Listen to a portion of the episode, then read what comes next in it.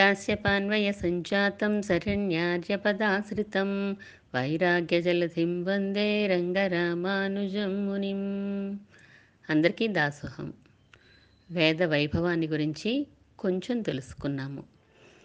వేదాన్ని నేర్చుకునేవారు ఎలా అధ్యయనం చేస్తారు ఎలా ఆలాపన చేస్తారు ఎలా చదువుతారో కొంచెం తెలుసుకున్నాము. దానికి నియమాలు ఉంటాయని వేదాన్ని నమ్మేవారిని ఆస్తికులు అని అంటారు వేదం అనేది లేదు అని వేదాన్ని నమ్మని వారిని నాస్తికులు అని అంటారు. భగవంతుడు ఉన్నాడు అన్నవారిని ఆస్తికులు అంటారని భగవంతుడు లేడు అనేవారు నాస్తికులు అంటారని లోకంలో అనుకుంటూ ఉంటారు. కానీ అలా కాదు. వేదాన్ని నమ్మేవారిని ఆస్తికులు అని అంటారు. మనందరం ఆస్తికులమే కదండి. మరి వేదాన్ని అందరూ చదవచ్చా? ఏదైనా యోగ్యతలు అర్హతలు ఉన్నాయా వేదం చదవడానికి? వేదం చదవడానికి అందరికీ అర్హత లేదు. ద్విజులు మాత్రమే చదవాలి. ద్విజులు అంటే ఉపనయన అర్హత ఉన్నవారు. ఉపనయన అర్హత ఉన్నవారు బ్రాహ్మణులు క్షత్రియులు వైశ్యులు. అందులో మళ్ళీ మగవారు మాత్రమే. ఉపనయనం అయిన మగవారు మాత్రమే ఈ వేదాన్ని నేర్చుకోవడానికి చదవడానికి అర్హత కలిగి ఉంటారు.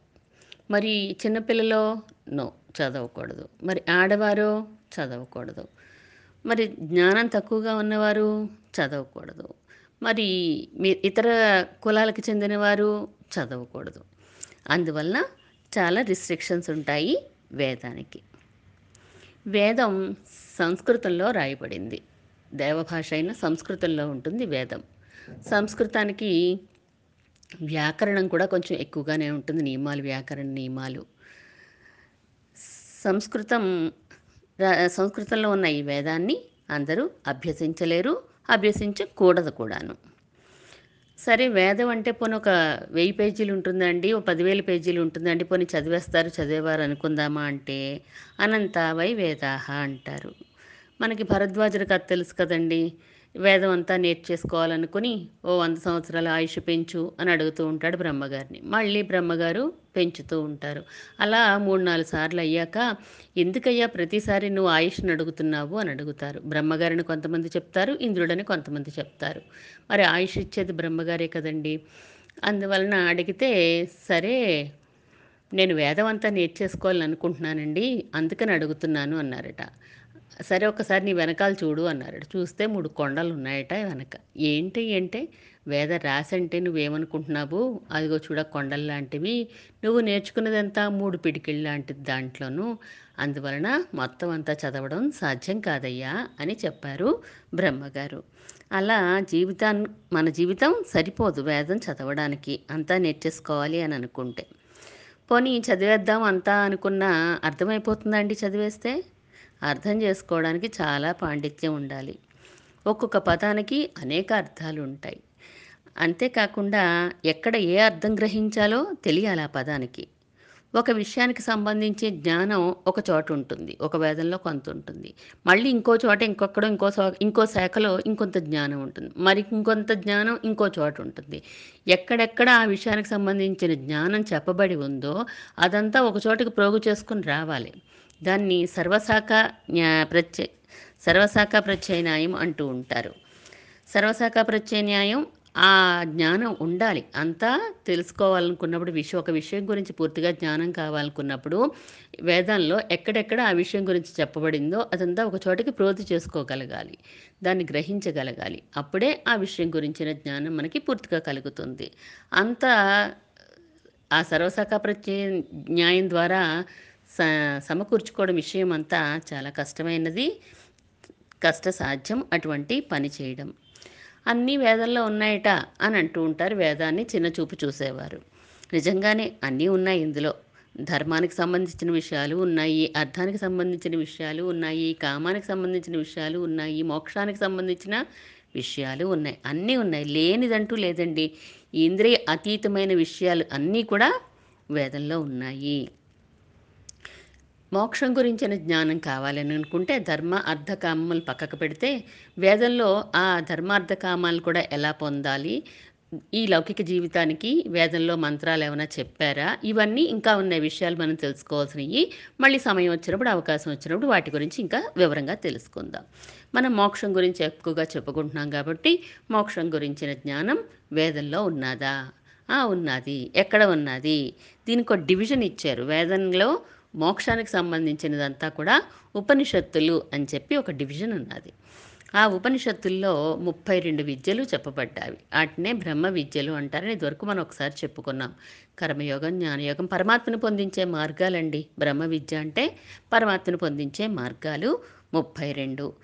ఈ అన్నిట్లోనూ ఏది బెస్టో మనం తెలుసుకోలేం. ప్రతిదీ ఆచరించి చూడలేం కదా మన జీవితంలో ఉన్న కాలంలోనూ.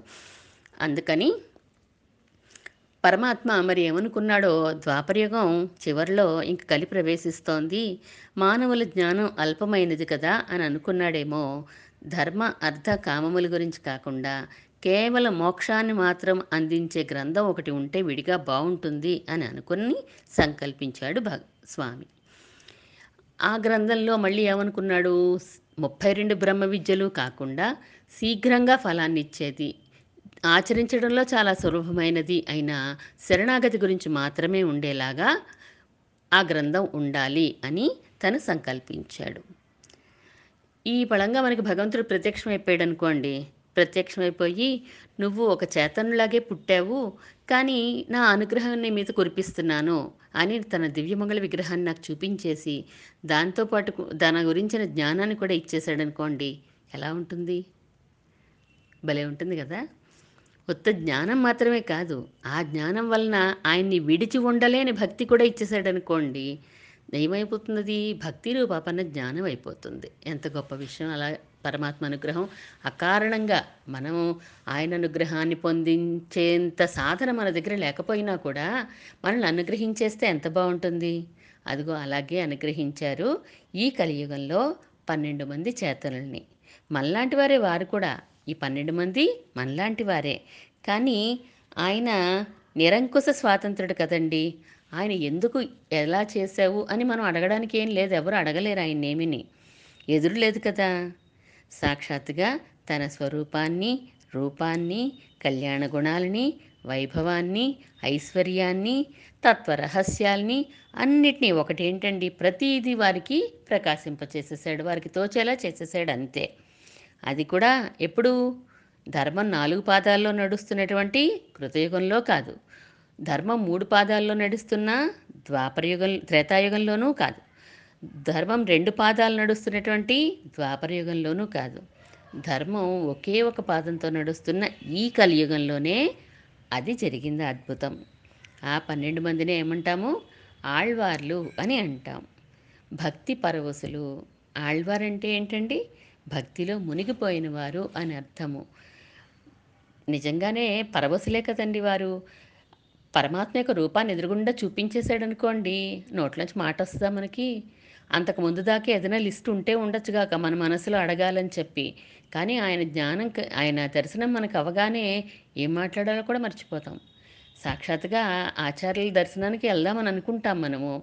ఆయన కనిపించేసరికి నోట్లోంచి మాట్లాడదు ఏదేదో అడగాలి ఏదేదో అడిగేయాలి మన సందేహాలు అవ్వచ్చు కోరికలు అవ్వచ్చు లేదా ఏదేదో మాట్లాడేయాలి అని అని అన్నీ ముందు సిద్ధం చేసుకుంటాం మనసులో. ఇలా అడగాలి ఇలా మాట్లాడాలని. కానీ ఆయన దర్శనం అవగానే నోట్లోంచి మాట్లాడదు అన్నీ మర్చిపోతాం. పరవశం అయిపోయామట మనం. ఆయన వశంలోకి వెళ్ళిపోయాం మనం. అలాగే భగవంతుడు దర్శనం అవ్వగానే వీరందరూ ఏమైపోయారు? భక్తి పరవశులైపోయారు. భక్తి అనే దాంట్లో మునిగిపోయారు వీళ్ళందరూ కూడా. అగస్త్య మహర్షికి ఒకసారి భగవంతుడు ఒక వరం ఇచ్చి ఉన్నాడు ఆల్రెడీ. మీ మాతృభాష అయినటువంటి తమిళానికి గొప్ప దాని గొప్పతనాన్ని తీసుకొస్తాను అని చెప్పి ఒకానొక సందర్భంలో వరం ఇవ్వడం జరిగింది. ఆ వరాన్ని ఇక్కడ కలుపుకున్నాడు భగవంతుడు. ఈ పన్నెండు మందిని తమిళ దేశంలో వారిని ఎంచుకున్నాడు. ఆ పన్నెండు మంది చేత ఆ వరాన్ని కలుపుకుని శరణాగతి సిద్ధాంతాన్ని మోక్షాన్ని పొందించేలాగా ఒక గ్రంథాలు రచింపచేశారు పన్నెండు మంది చేత కూడాను. పన్నెండు మంది గ్రంథాలు రాశారు. ఇరవై నాలుగు దివ్య ప్రబంధాలు రాశారు. దివ్యము అంటే ఈ లోకానికి సంబంధించనిది అని ప్రకాశించేది అని అర్థము. పరమాత్మ దివ్యాత్మ స్వరూపుడు కదని దివ్య అంటే ప్రకాశించేది అని అర్థము. అలా దివ్యమైనటువంటి ప్రబంధాలు పన్నెండు రచించ ఇరవై నాలుగు మ- రచించారు పన్నెండు మంది కలిసి. వాటిని ఏమన్నారు? దివ్య ప్రబంధాలు అన్నారు. దివ్య పురుషుడు అయిన పరమాత్మ గురించి తెలియజేసేవి దివ్య ప్రబంధాలు. ఆ పరమాత్మ ఏం చేసి ఉండే స్థలాలు? దివ్య దేశాలు.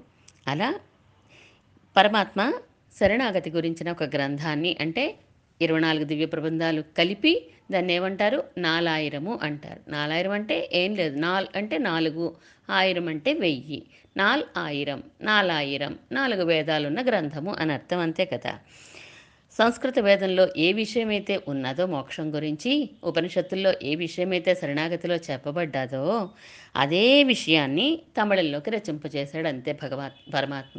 ఇందులో ఇంకా ధర్మానికి సంబంధించి అర్థానికి సంబంధించి కామానికి సంబంధించి ఇవి ఏ విషయం ఉండదు. కేవలం పరమాత్మ అనుభవం పరమాత్మ అనుభవం పరమాత్మతో ఆనందం ఎలా పొందాలి? ఇంతే. పరమాత్మను పొందడం ఎలా? పరమాత్మను పొందడం ఎలా? ఈ విషయం తప్ప ఇంకొక విషయం ఇంకొక ప్రస్తావన ఈ నాలుగు వేల పాసురాల్లోనూ ఎక్కడా కనిపించదు.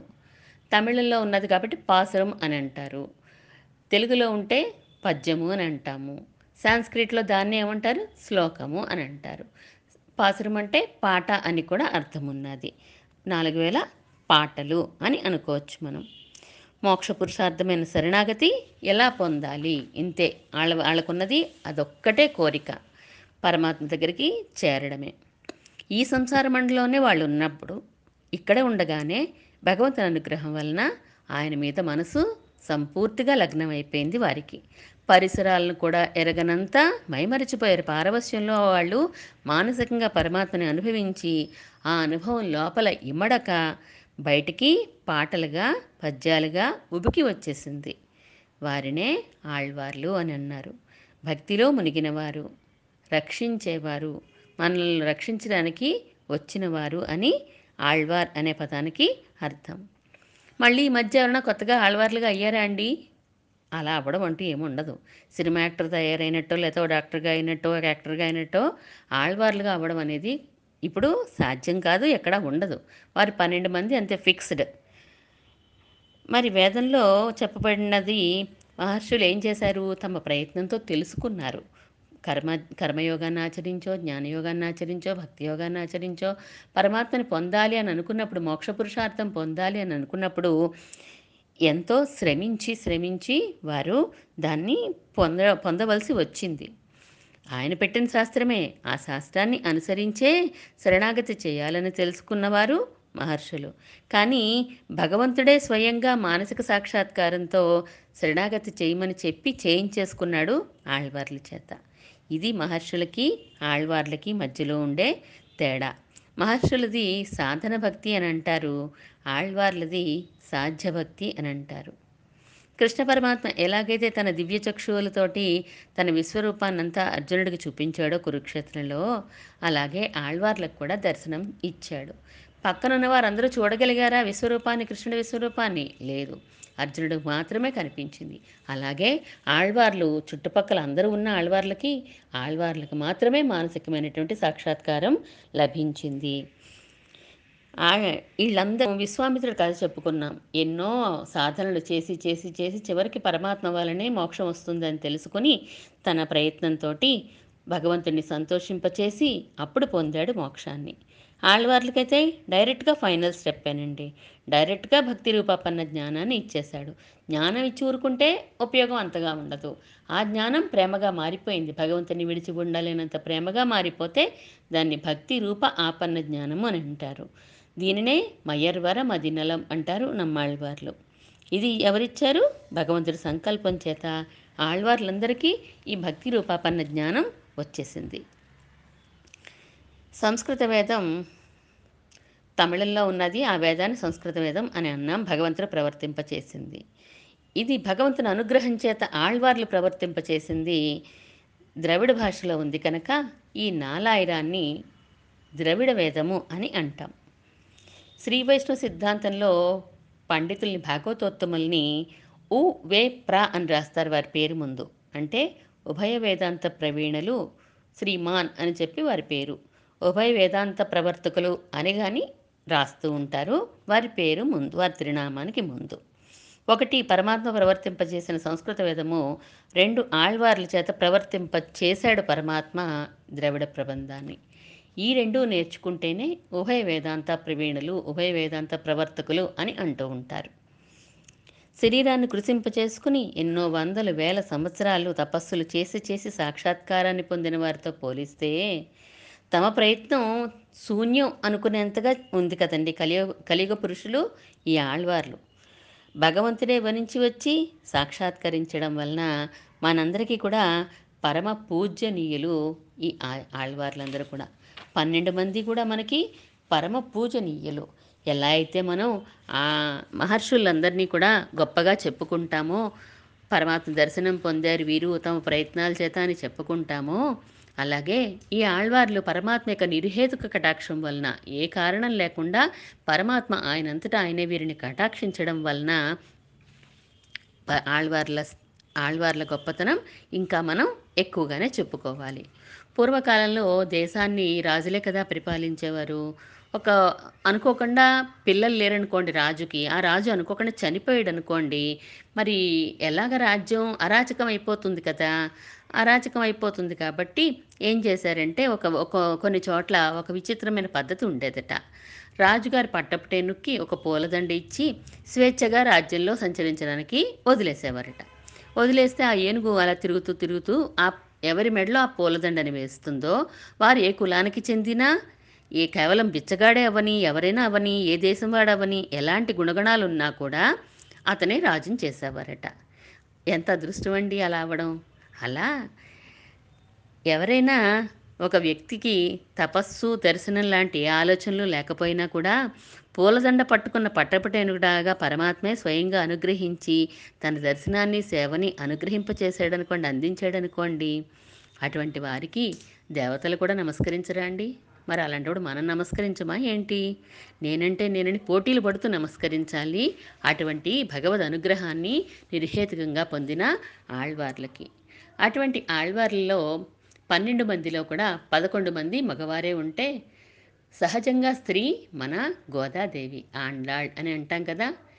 భూతం సరశ్చ మహదాహ్వయ భట్టనాద శ్రీభక్తిసార కులశేఖర యోగి వాహాన్ భక్తాంగ్రేణు పరకాల ఇతీంద్రమిశ్రాన్ శ్రీమత్ ప్ర శ్రీమత్ పరాంకుశమునిం ప్రణతోస్మి నిత్యం అని నిత్యం చదువుకుంటూ ఉంటాం మనం పొదుతనయంలోను నమ్మాళ్వార్లు పెరియాళ్వార్లు తిరుమంగయాళ్వార్లు పొయ్యిగపూదత్త పేయాళ్వార్లు కులశేఖర ఆళ్వార్లు విప్రనారాయణ అంటే తొండరడిప్పడి ఆళ్వార్లు తిరుమడిసై ఆళ్వార్లు తిరుప్పాణ ఆళ్వార్లు మధుర కవులు ఇక ఆండాళ్ళు.